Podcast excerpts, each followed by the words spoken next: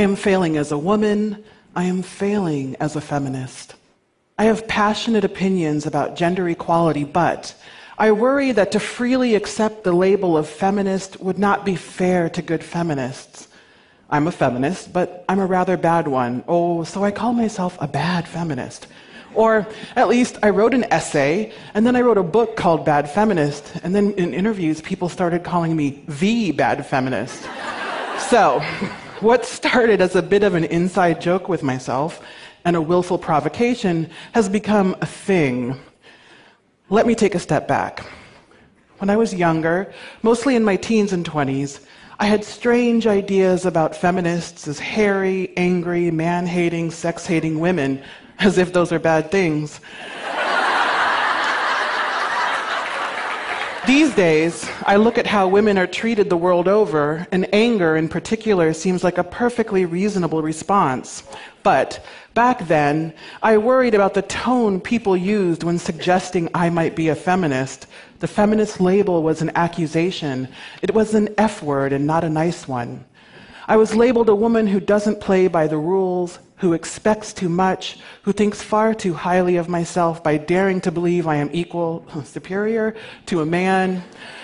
You don't want to be that rebel woman until you realize that you very much are that woman and cannot imagine being anyone else.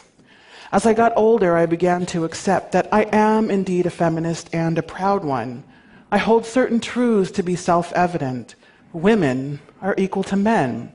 We deserve equal pay for equal work. We have the right to move through the world as we choose, free from harassment or violence. We have the right to easy, affordable access to birth control and reproductive services. We have the right to make choices about our bodies free from legislative oversight or evangelical doctrine. We have the right to respect. There's more.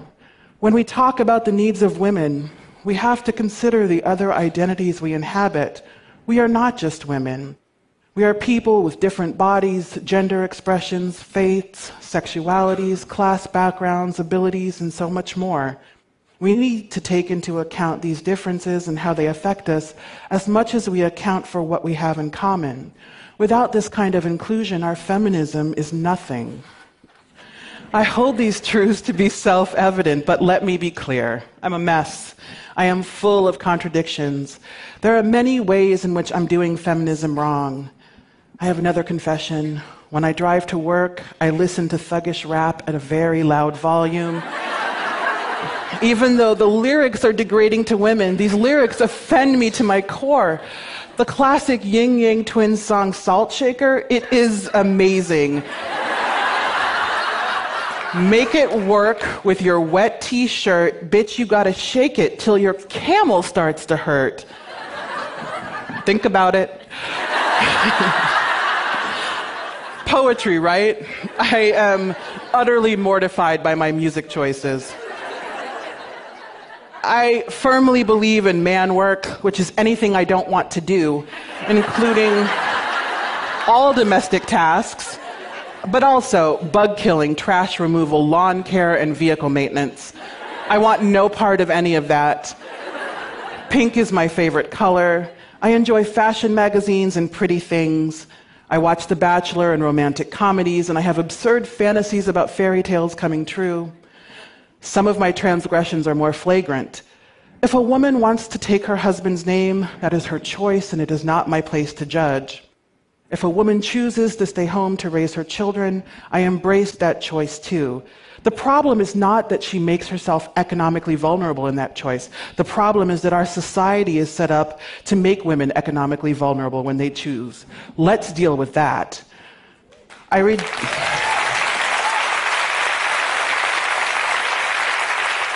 I reject the mainstream feminism that has historically ignored or deflected the needs of women of color, working class women, queer women, and transgender women in favor of supporting white, middle, and upper class straight women. Listen, if that's good feminism, I am a very bad feminist. There's also this. As a feminist, I feel a lot of pressure. We have this tendency to put visible feminists on a pedestal. We expect them to pose perfectly. When they disappoint us, we gleefully knock them from the very pedestal we put them on. Like I said, I am a mess. Consider me knocked off that pedestal before you ever try to put me up there. Too many women, particularly groundbreaking women and industry leaders, are afraid to be labeled as feminists. They're afraid to stand up and say, Yes, I am a feminist, for fear of what that label means, for fear of being unable to live up to unrealistic expectations. Take, for example, Beyonce, or as I call her, the goddess. she has emerged in recent years as a visible feminist. At the 2014 MTV Video Music Awards, she performed in front of the word feminist 10 feet high. It was a glorious spectacle to see this pop star openly embracing feminism and letting young women and men know that being a feminist is something to celebrate. As the moment faded, cultural critics began endlessly debating whether or not Beyonce was indeed a feminist. They graded her feminism instead of simply taking a grown, accomplished woman at her word.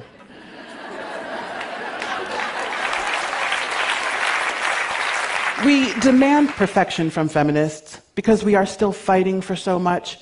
We want so much. We need so damn much. We go far beyond reasonable constructive criticism to dissecting any given woman's feminism, tearing it apart until there's nothing left. We do not need to do that. Bad feminism, or really more inclusive feminism, is a starting point, but what happens next? We go from acknowledging our imperfections to accountability, or walking the walk and being a little bit brave. If I listen to degrading music, I am creating a demand for which artists are more than happy to contribute a limitless supply. These artists are not going to change how they talk about women in their songs until we demand that change by affecting their bottom line. Certainly, it is difficult. Why must it be so catchy? it's hard to make the better choice, and it is so easy to justify a lesser one. But when I justify bad choices, I make it harder for women to achieve equality, the equality that we all deserve, and I need to own that. I think of my nieces, ages three and four. They are gorgeous and headstrong, brilliant girls who are a whole lot of brave. I want them to thrive in a world where they are valued for the powerful creatures they are.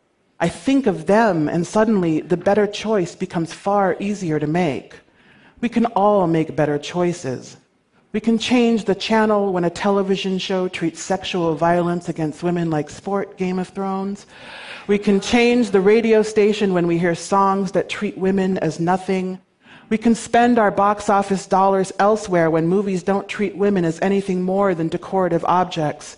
We can stop supporting professional sports where the athletes treat their partners like punching bags.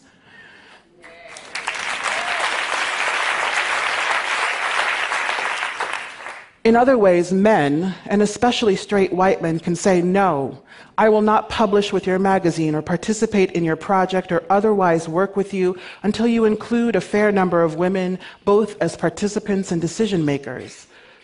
I won't work with you until your publication or your organization is more inclusive of all kinds of difference. Those of us who are underrepresented and invited to participate in such projects can also decline to be included until more of us are invited through the glass ceiling and we are tokens no more. Without these efforts, without taking these stands, our accomplishments are going to mean very little.